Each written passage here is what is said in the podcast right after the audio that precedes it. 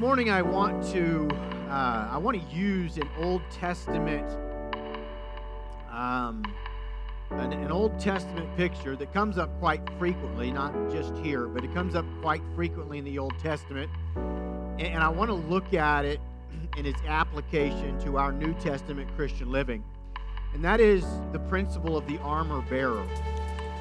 The young man that is with Jonathan in this particular battle. He is called the armor bearer, and it is a word or a term that you'll actually read quite frequently as you're studying the Old Testament, or if you are reading history, like Egyptian history, the history of. Uh, of uh, battles that took place back in this era of time, you will find that the armor bearer was a distinct person or place within the army.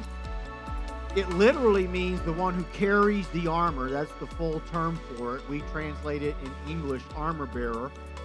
He often carried a large shield and sometimes other weapons, and normally attended a king, a commander in chief, a captain in the army, or like a champion, as if Goliath was called a champion. He had an armor bearer. And all warriors of distinction had armor bearers. There's probably a few reasons for that.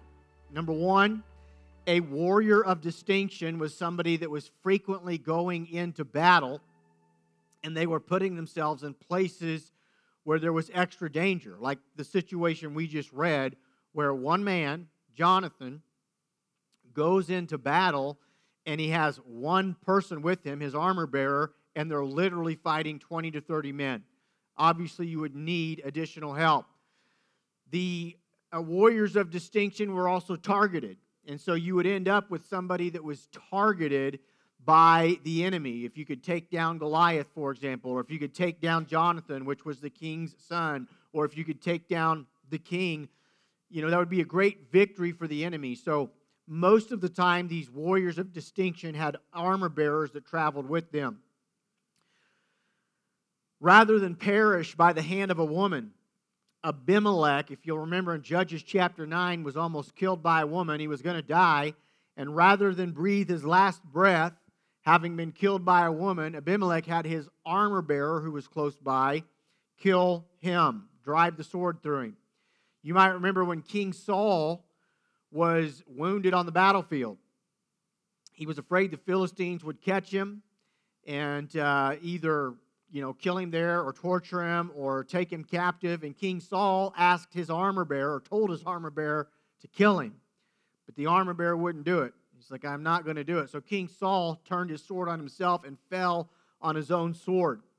Before that moment in Saul's life, we learned that David in 1 Samuel uh, chapter 16, I think it was, that David became Saul's armor bearer. Armor bearers were used in Egypt, Assyria, by the Hittites, and most likely any other warring countries in this era of time. Now, what is some of the practical lessons for us when we look at the armor bearer? I want to say up front that uh, right, we're looking at Old Testament war, New Testament spiritual war is very different. Uh, what we just read in 1 Samuel chapter 14 is a real event with real warriors in a real battle. It's not an analogy, it's not a story, it's a real event. We no longer fight those types of battles as Christians. We are in a spiritual war. Ephesians chapter 6 teaches us that we are in a spiritual battle, and I acknowledge that. We don't want to take, you know, this Old Testament truth and push it too far. We will close in Ephesians chapter 6 today. We will look at our spiritual battle today. But there are some things we can learn from the armor bearer. God's word gives us this picture of the armor bearer, not just here, but in many other places. And so, what are some of the things we can learn about the armor bearer? One of the things that we do see is that we are not meant to fight our battles alone. God's divine design for his church is a body of believers working together, growing together, and when necessary, battling together. And today we're going to examine the role of the armor bearer in our spiritual battles. Hopefully, before I'm done today, you will see why you and I need armor bearers in our lives to help us fight the battles that lie ahead. We have to resist the urge to fight our battles all alone. We need armor bearers in our lives. And we need to be prepared to be called upon to help others in their time of need. So, this morning, let's look at three facts together about spiritual war that are modeled by the armor bearer. Number one, notice that great battles require great armor bearers. I think it's awesome that some of the most significant battles in recorded for us in history, biblical history, that they they tell us about the armor bearer. We see the armor bearer's role. Now we don't know that in this case we don't know the armor bearer's name. In fact, I'm not 100% sure that we ever know any name of any armor bearer other than David and Saul. King David was King Saul's armor bearer. Other than that, it's just the armor bearer. He doesn't get the glory. His name's not out there. We don't know who he is, but he is mentioned in these very significant battles. These leaders were especially targeted. If a soldier could kill an enemy leader, there would be panic, there would be confusion, there would be a better chance of routing the enemy. So, any high ranking officer was a target, and therefore, high ranking officers needed these armor bearers to go alongside them and help them in their time of battle. And, brothers and sisters, the same is true for us today. If the greatest warriors needed help, so too do you and I from time to time. The enemy tries to isolate us when he wants to attack. It's an important thing to understand about spiritual warfare is that your enemy wants to isolate you in your time of attack. He wants to fight you all alone. He wants to discourage you all alone. He wants you to try to fight back all alone. Because when you are alone, you are weaker. When you are alone and you are tired and exhausted, you are more susceptible to the tactics of the enemy, more susceptible to being deceived, more susceptible to being manipulated. And so, in our time of battle, we need men and women of God who can come alongside of us and help us fight the fights that we are fighting. The lesson is simple we are safer and we are more victorious when we don't go it alone. Everyone needs an armor bearer at some point in their life. And armor bearers are meant to fight with you or alongside you and for you, but never against you. This was the goal of the armor bearer was to come alongside the one to whom he was assigned and help that person in battle. And we all need people in our lives who come alongside us and help us in our time of battle. Now, I want to talk about, you know, individual, you need men, I, I believe men need men in their lives. I believe women need women in their lives. But I do believe that the greatest armor bearer by God's design is meant to be your spouse. Husbands, I believe the greatest armor bearer in your life by God's design is meant to be your wife. And wives, the greatest armor bearer in your life is meant to be your husband. And I think there's a lot of reasons for that. Uh, ultimately, it's just the way God created it, the way that God designed it. But one of the things about armor bearers is not only did they need to be able to battle, but armor bearers, you know, they they they had a spec- one of their most specific roles is in the in the battle, in the place of engagement, it would be to fight off anything else coming at the person while they were at war. And so the armor bearer in this situation, uh, Jonathan's armor bearer might see that Jonathan is engaged in a sword fight and the armor bearer would be conscious of what was going on because there might be enemies trying to come along the backside to attack Jonathan from the back. In that case, the armor bearer would step in and would begin fighting people to keep them off of, of Jonathan.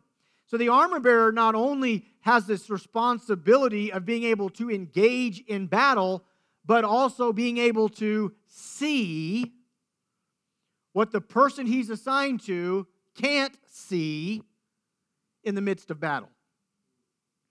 And you will find, husbands and wives, there's nobody that has a greater perspective of what's actually going on in your home, what's going on in your marriage, what's going on in your life than your husband or your wife. This was an important principle for me. I learned, uh, had to learn early on in my life, was that I actually needed my wife's perspective, that she sees things from a different angle than I see things, that we can both be looking at the same thing, but I'm over here looking at it from this direction, so here's what I see. She's over here looking at it from this direction, and so this is what she sees. And what I've learned is that it's not about me being right or wrong or her being right or wrong, but there are two different views, two different perspectives to the same problem.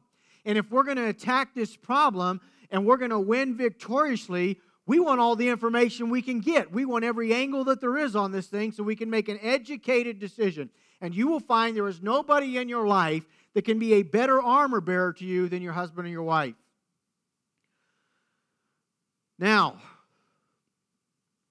that said, that said, it's also important to understand that if you know that's your role, that if you're not if you're not doing your role well, you can actually be very detrimental. The armor bearer's job is not to fight against the person that they're supposed to protect, it is to fight alongside them, to fight the same enemy, to protect them, and to help see them win. And that should be the heart and soul of the husband for the wife. I want to help her win, I want to see her be victorious. And then the other way around, it should be the heart and, and, and, soul of my wife that she should want to see me win my battles, be victorious, and she should want to help me in that. And I will say this about my wife I've got a warrior of a wife. She is an amazing uh, armor bearer. She really is. She's a she is a woman of war. And I was thinking about this after the first service. It's kind of a strange way to say it, but it's true, so I'm just going to say it she makes war fun. I like doing spiritual battle with her. And and and it really is. We have fun, but she does a great job. And here's here's the the irony of it. I don't I don't know if I can explain this well, but one of the things that I need, one, one of the things I actually need from my armor bearer is someone that knows how to make this war fun. Because I'm engaged in a battle that never ends. It's constantly going. You would be you would be shocked at some of the stuff that we just deal with all the time. You'd be shocked to know some of the things that are said to me, things that are said about me, things that I'm, a, you know, accused of. Uh, you know, everybody's got their opinion. I'm too this. I'm too that. I'm not this enough. I'm not that enough. I'm not. I don't preach hard enough. I'm too loving. I'm this. I'm that. I, I'm gone too much. I preach this too much. I, and, and there's this constant onslaught of what I'm not, and how terrible of a job I'm doing, and it's just it's just a battle and then those are crazy things that mean next to nothing to me and then you get engaged in stuff that's real and you got people's lives that are on the line and then it's kind of heavy because the counsel that i give the, the, the things that i say to try to help really could influence one thing away or another and it can get heavy at times and I've got a warrior alongside me that she knows how to pray for me. She knows how to come alongside me, and she knows how to. I don't know how she does it. I'm just telling you, she knows how to make it fun. And that it shouldn't be fun, right? It should be, it seems like it should be hard, it should be heavy all the time. But I'm telling you, I've got somebody that God's gifted me that knows how to come alongside me and help me in the battle and encourage me on. Never, never, ever, ever, ever, ever. We've been married 20, uh, 24 years We've been doing ministry almost all of that time. Never, ever in our whole lives have I ever said out of my mouth, I don't know if we can keep doing this. I feel like quitting. And never in her whole life has she ever whispered such a thing that could even be interpreted to mean that, that I think we ought to quit. We ought to give in. This is getting too hard. Instead, she stands beside me. She encouraged me and she says, Let's just keep on going. We're going to be fine. God's got this. And she finds a way to make it fun. She has never got to the point where she's like, we just can't do this anymore. I'm telling you, God has given me a warrior of a wife.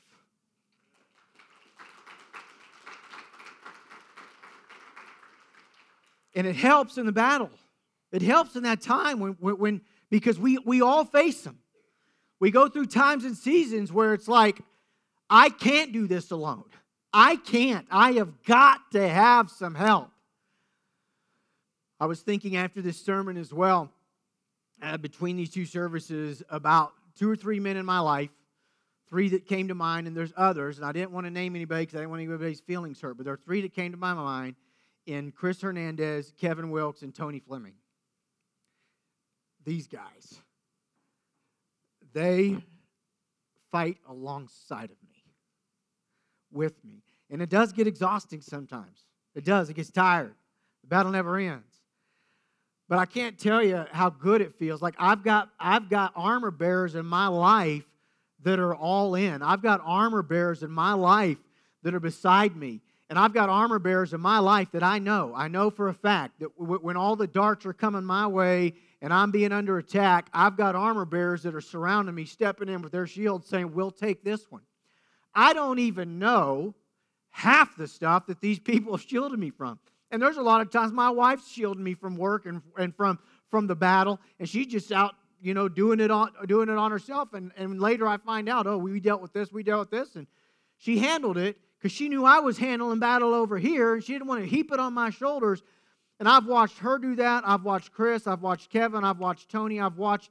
I've had. I've just had some people in my life that have come alongside me, and I know this. I know that I know that I know that I know that I know a huge part of the reason that I am where I am today is because of the armor bearers that God has brought into my life to help me fight the battles.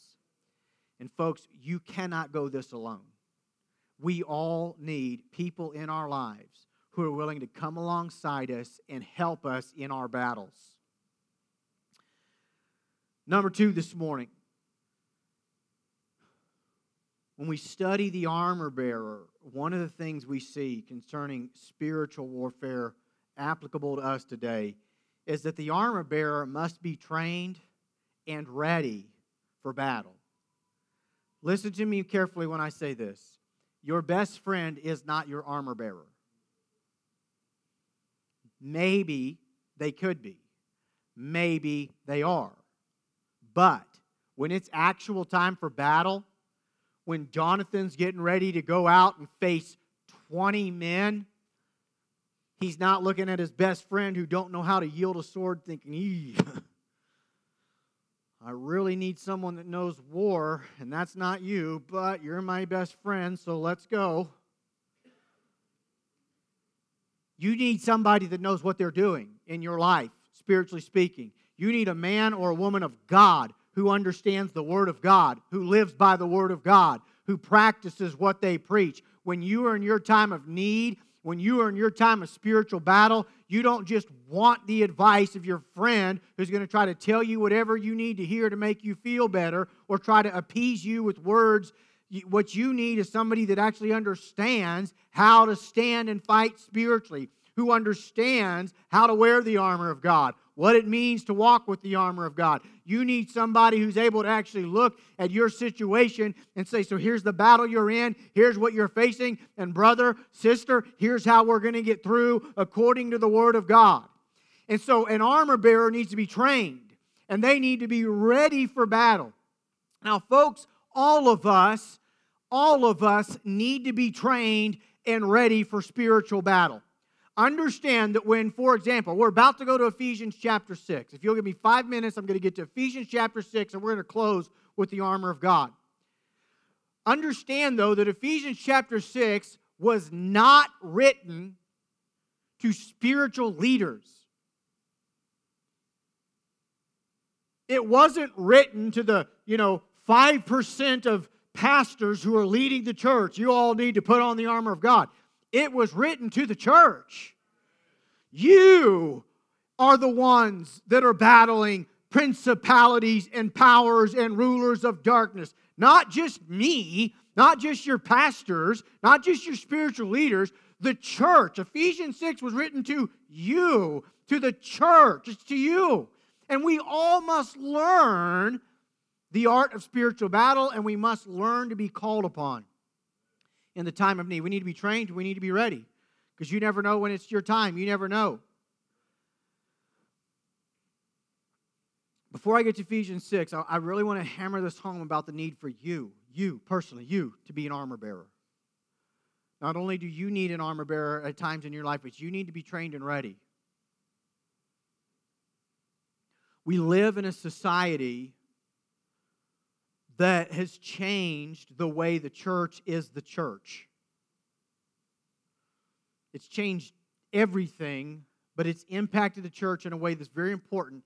And I, and I, and I ask that you give me about five minutes here to talk to you about this. Because what I'm about to say is really very important.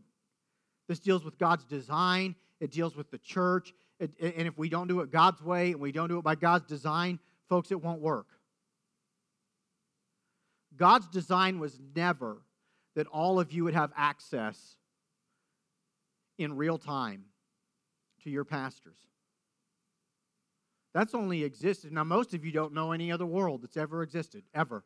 Especially if you're my age. If you are under the age of 40, you don't know any world that's ever existed any differently. You were born thinking that anytime you needed to get a hold of somebody, you just send them a text, and in three seconds, they have the information in front of their face. And what that's done is it's created an atmosphere in the church where 95% of the church, they think when there's a need for an armor bearer, when you have a spiritual need in your life, quick, contact the pastor. Quick, get a hold of the deacon. Quick, get a hold of this person. Now, just follow me for a minute and seriously consider what I'm trying to tell you. They couldn't do that with Jesus. I mean, once Jesus had passed through the town, two weeks later, he's out of town, he's on his way. If you were in that town Jesus had passed through, guess what? If you had a need, you couldn't just text him. You couldn't send him a Facebook messenger. Once the church started and, and the Holy Spirit falls and the church has started and it's spreading like wildfire. These folks couldn't just decide when there was a need that they were going to send Apostle Paul a Facebook messenger for some advice. When their children fell sick and they needed healing, they couldn't get on the phone and call John and say, John, here's the situation. Can you please put it on your prayer list? There was no way to contact your elders. None. I mean, you could send a letter, pay somebody to take it by horse, know that three, five days, sometimes two weeks, depending on the distance, they might get the letter. But you understand what I'm saying? We live in a culture where you've all been trained, you don't need to get a hold of God. All you need to do is hop on Facebook Messenger and send a message to your pastor, and you've done your job. Now, listen to me. I'm talking to you about being armor bearers. I'm talking about spiritual warfare this morning. And I'm not saying don't contact us. I thank God for the ability to contact us. Don't misunderstand me. I'm not saying that. What I'm trying to tell you is, is that we've been duped into thinking that there's 5% of us that need to handle all the problems, and that's not true. The same Holy Spirit that lives in me lives in you, child of God. And God does not have favorite children. God does not love me more than He loves you. God's not up there answering my prayers more than He is the rest of His sons and daughters' prayers. God hears the prayers of His sons and daughters, and for thousands and thousands of years, the way it worked, when you had a need in your life, you got with your closest circle, you got with your Christian neighbor across the street. You said, Brother, sister, this is what's going on in my home. So and so has a need, so and so sick. Your neighbors gathered in. You all grabbed around each other and you went to heaven together, and you all were responsible for dealing with your major needs yourself. You had to be somebody's armor bearer. You at times had to let somebody else be your armor bearer. You could not just contact whoever you wanted to contact. And what it's done is create what this what this change has done is it's created a modern day Christianity mindset where 95% of folks just kind of want to sit in the stands and they and they want to be they want to be entertained, they want to be taught, they want to learn something, they kind of want to even be challenged. But when it comes to, you know, the, the, the spiritual battles, they're hoping that the 5% down on the field are doing all the work and they sit from the stands and just cheer, cheer, cheer, cheer. And the reality is, God never designed it to be that way. And until we had phones and internet and able to I mean, it's crazy. I can send a text message to somebody on the other side of the world and they can get it in seconds. That is weird to me. That's just weird. But it didn't used to be that way. That used to be no option. So here's what I'm trying to tell you God's design is actually that we have a small group of people in our lives that we are close with, that we share our lives with, that we pray with, and that we're connected with. That's the goal. And we need it. Listen to me loud and clear. You need it. I need it. And as I've already discussed, I do. I have it in my life. I've got it. But you need it. It's part of God's design. We can't all know each other. We can't all know everything about each other. This isn't the time and place for everybody to step up this morning and say, hey, my name is this. These are my struggles. Could you all please join me in my spiritual battle? Jesus had 12 disciples that we know of that he actually called out to follow him closely. But he had like 70 other, possibly hundreds, that actually followed him that learned from time to time. And then of that group of 12, he had three that he seemed to be closer with, that he took into some of the most intimate moments of his life, whether it was the Garden of Gethsemane, the night before he died, he's just got the three disciples. Whether it was the greatest moment of his earthly life where he's glorified on the mountain and the, the transfiguration takes place, it's still just those three disciples. We see that even Jesus at times had a small circle that was, that was super important to him. That doesn't mean he didn't love everybody equally, doesn't mean that he wasn't willing to invest in other people's lives, but this is just a reality. If you've got a thousand friends, you don't have any friends. That's just a fact. You cannot invest in that many people's lives. And honestly, it's not even the design of the church to have ever worked that way. You know, I, as your pastor, I can't invest in all your lives. Be honest. Look around right now. Just imagine if you were the pastor here.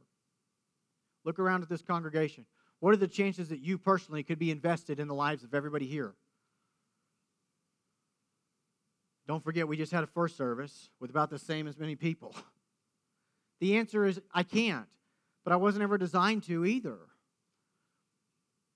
God's design is that we have groups that we're part of and, and neighbors that we're close to, and sometimes as a coworker at work that's a brother or sister in the Lord, and we're in this battle together. We're in this battle together.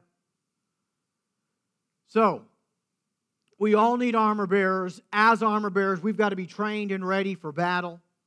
You've got to be willing to be called upon in your time of need. There should be people in your life that when they are going through spiritual battle, they know they can contact you and that you are a man of God, you are a woman of God. You got to be available, you got to be in position, and you got to be willing. Two final notes before I move to close this morning out of Ephesians chapter 6. Note number one to those of you who say, I have nobody by my side. Well, did you ask for help? Did you tell the truth about your battle? Or you just expect people to have superpowers to somehow read your mind and know that you need spiritual help? A lot of times we don't have people alongside us because we have, we're either too shamed or we got too much pride to ask. And I say this somewhat boldly, also cautiously. I'm not trying to hurt anybody's feelings this morning, but listen Facebook don't count. If you haven't actually told somebody specifically, look somebody in the eyes that you trust as a spiritual uh, authority in your life, and said, Hey, I need some help. Would you please pray for me? This is what's going on in my life, and I need some help. If you haven't done that and all that you've done is posted some vague thing on Facebook and expect the whole world to care about you enough to log into Facebook and look at your Facebook post and then somehow respond to it, that is a coward's way of asking for help.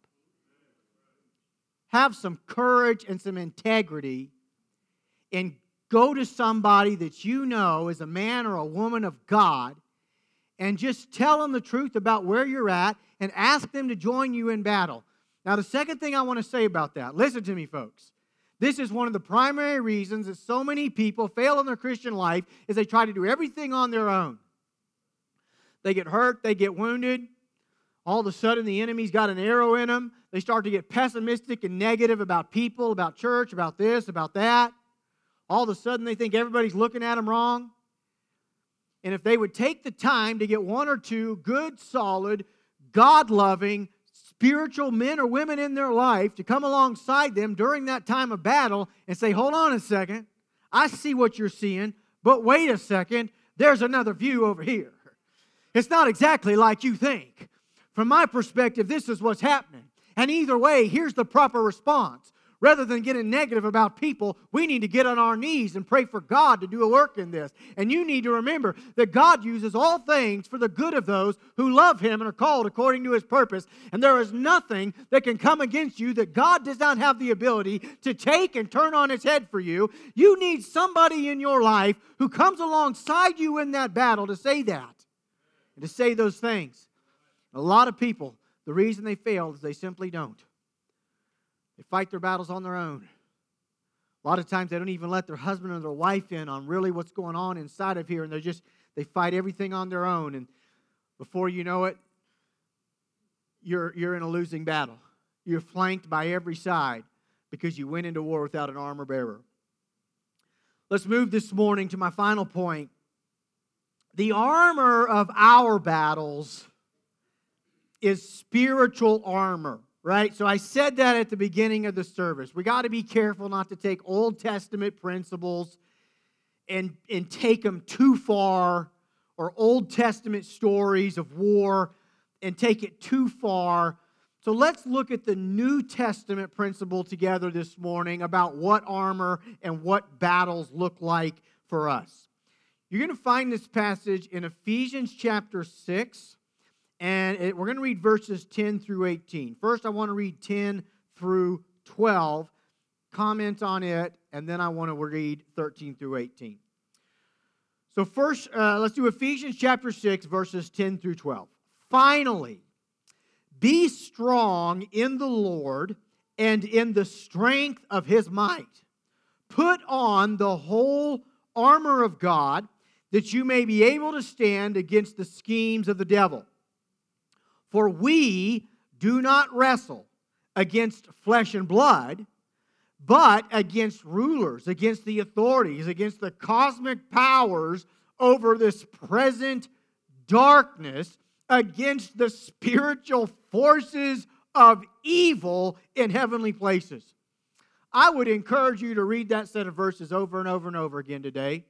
Maybe when you get home, before you turn on the TV to watch football, pick up those verses, just read it like three times. I'm tempted to do it now. It'd take less than two minutes. But read it like three, four times so you get it stuck in your brain. That's the battle you're in, folks. Those are serious words. We're like, we're battling cosmic forces of evil in heavenly places. And you think you want to do that alone? All by yourself? We need each other. I cannot say it enough. We need each other. The body needs the body. Brothers need brothers. Sisters need sisters. Brothers need their sisters. Sisters need their brothers. We need each other. The enemy wants to separate us off. But I don't know about you. I look at verses like that and I'm like, well, I don't want to do that by myself. I need my wife in my life. I need the men like Kevin and Chris and Tony in my life standing beside me, battling these forces. I don't want to go it alone. This is a serious battle that we're in. Cosmic powers over the present darkness, spiritual forces of evil in heavenly places. We better humble ourselves and realize we were never meant to battle this battle alone. And if we're going to be victorious, we need brothers and sisters walking alongside us and battling with us and for us. Let's look at the final verses here, 13 through 18, and let's look at what our armor looks like. What does the armor bearer wear? And what type of armor do we take to give to our brothers and sisters in their time of need? Therefore, take up the whole armor of God, that you may be able to withstand in the evil day, and having done all to stand firm. Stand therefore, having fastened on the belt of truth Let's just stop with the belt of truth. The belt of truth. It's, uh, you know, Paul uses uh, imagery that would have been consistent with what warriors wore into battle, specifically the Roman soldiers, in this era of time. And one of the interesting things about the belt, I mean, it's interesting that the belt is mentioned as part of the armor, right? It's not a sword, it's not a shield, it's not a helmet, it's, it's a belt. But the belt held everything together. There almost, not all, but almost all the pieces of the armor were in some way or another connected to the belt.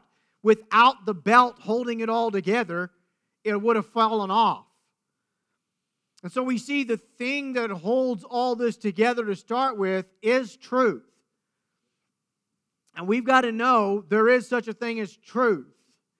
We are being told, our young people are being told, truth doesn't matter. Truth, truth is relative. That what you feel and what you think, it trumps truth.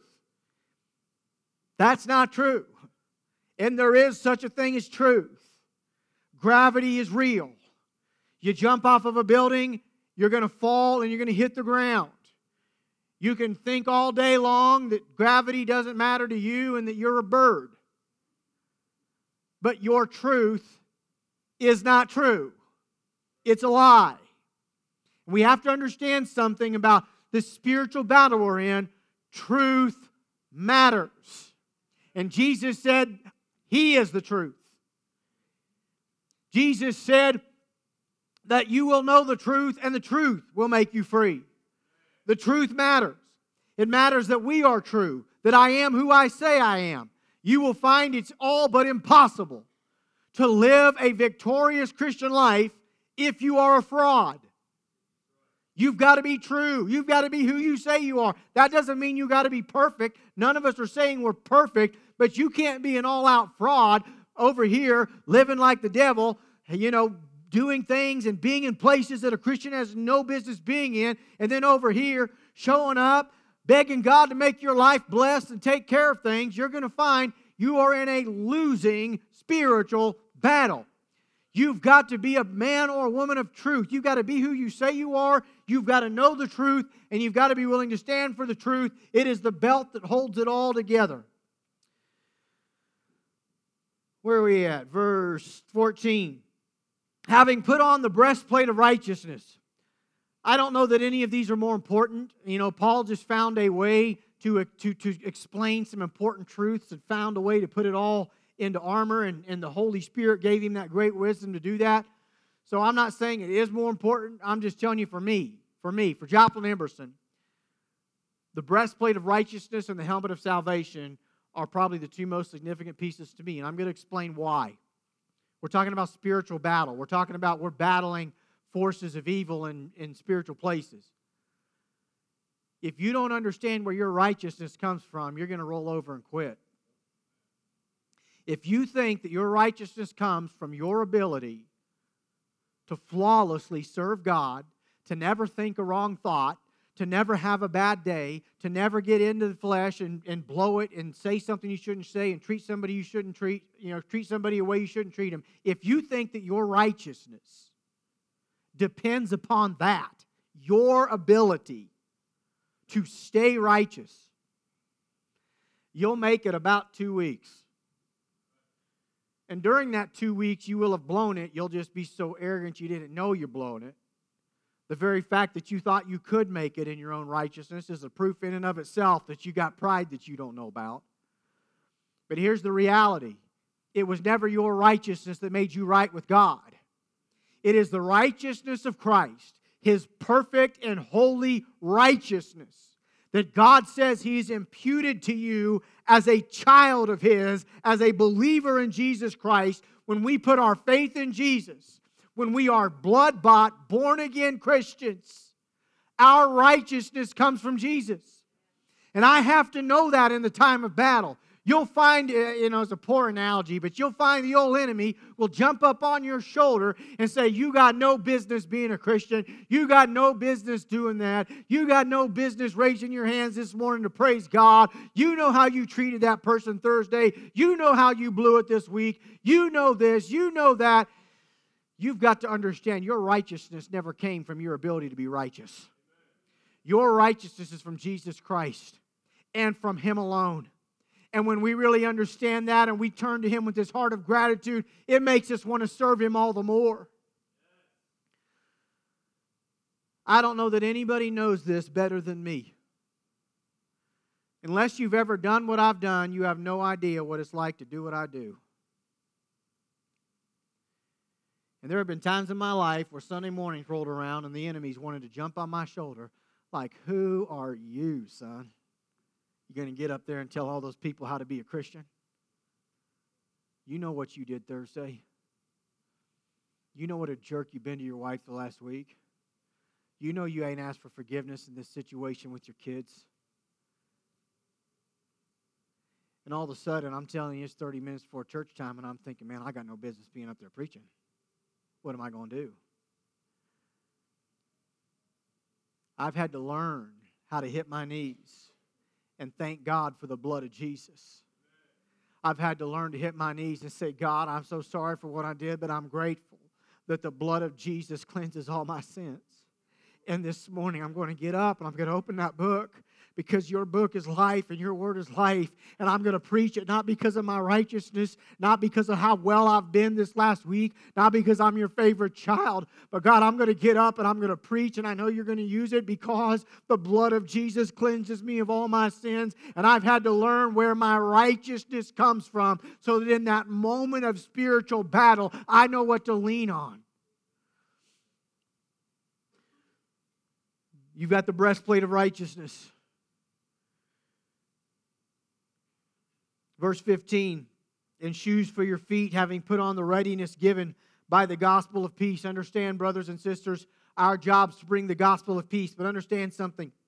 This is, this is honestly one of the most mistaken and understood pieces, I think, of the armor.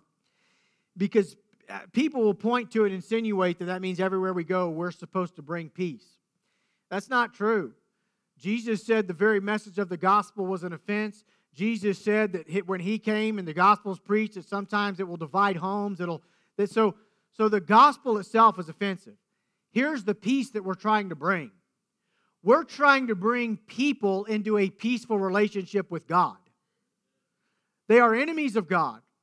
Romans chapter 5 talks about us having found peace with God because we are reconciled to God. That's the gospel message we're bringing that people who are enemies of God can be brought into a right relationship with God where they now have peace with God through the blood of Jesus. That is the readiness of our feet. Like we are ready at any point, at any time. Paul told Timothy, preach the gospel, be instant in season and out of season. This is the gospel of peace that we are to be ready to preach. It's on our feet anywhere we go. That's the indication there. Anywhere we go, we are ready at any given time to bring people into a peaceful relationship with God.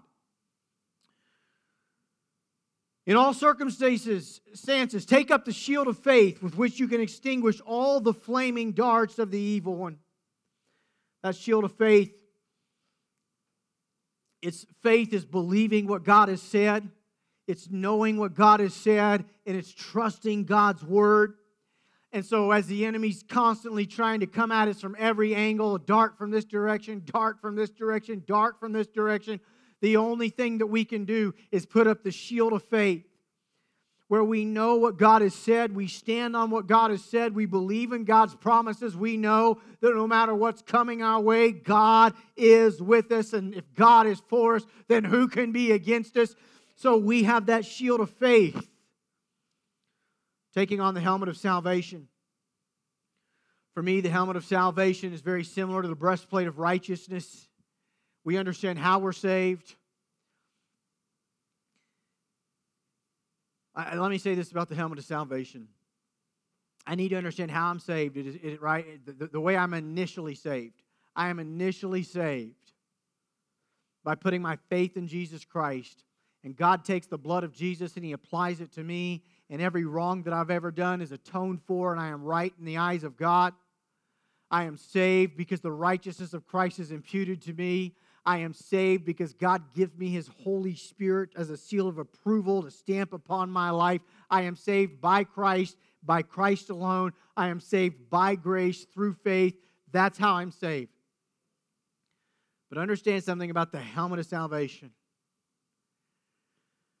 God is constantly saving us. Now, I don't mean saving our soul over and over and over again. I, am not saying that you get saved 10 times a year when you come up to the altar and pray to get saved over and over again. What I'm telling you is that God's constantly saving us, He is our salvation. And this mortal wound that the enemy wants to put on the head of every Christian, the Bible says that Satan has come but to steal, kill, and destroy. Trust me, brother. Trust me, sister. He would take you out if he could. I don't believe that we will ever know until we get to the other side of heaven. And even then, only if God chooses to tell us. I don't think we'll ever know how many times God saved us. I don't think we'll ever know how many times we are under attack by the enemy and the God of our salvation stepped up and said, Nope, that one's mine. That one's mine. And I believe that our God is constantly protecting us. He is our constant protector, our constant provider. He is the God of my salvation. And when I think about, like, when I think about looking forward and I think about, man, what if the enemy keeps coming? What if the enemy keeps attacking? Here's what I know my God's going to be there to the very end, and I can trust that He who began a good work in me is going to accomplish it. God's going to take care of it. He's the author, He's the finisher. He started it, and He will finish what He started. He is the God of my salvation. Finally, we have the sword of the Spirit, which is the Word of God.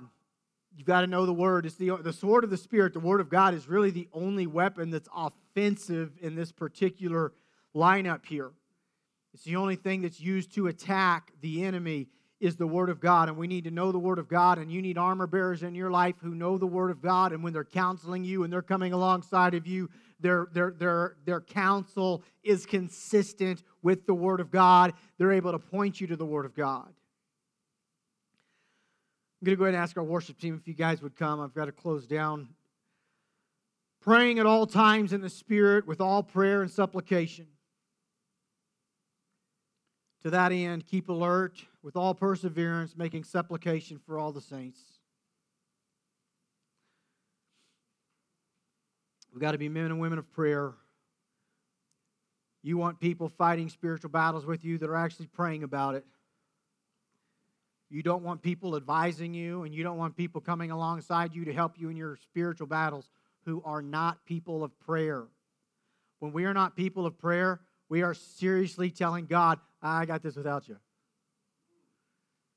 You don't want the spiritual battles that we're reading about here being fought by people who have the attitude of, I got this without you. You need to be a man or woman of prayer. If you're going to be ready to be called upon at any time and be somebody's armor bearer, you need to be a man or woman of prayer. You need to be wearing the armor of God. You need to be putting it on. And when you're looking at people to come alongside you and help you in your spiritual journey, here's your New Testament picture of the type of people that you want. I'm going to close with two simple questions. Number one, have you been fighting your battles alone? Have you been fighting your battles alone? Could it be that the very reason God brought you here today was to remind you that this is a war? It is a battle. It was never going to be easy. He never said it was going to be easy. Possibly the very reason that you just can't get out of that hole that you're in is because you keep trying to fight your battles alone. And today it's time to stop time to get honest with God and say, God, I can't do this on my own.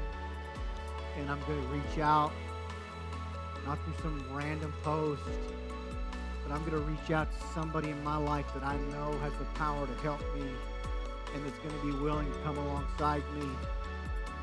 If you've been fighting your battles alone, second question, and I'm done. Who needs you? Who needs you? In their life right now. And are you ready to step up to that task and say, I am here, brother. I'm here, sister.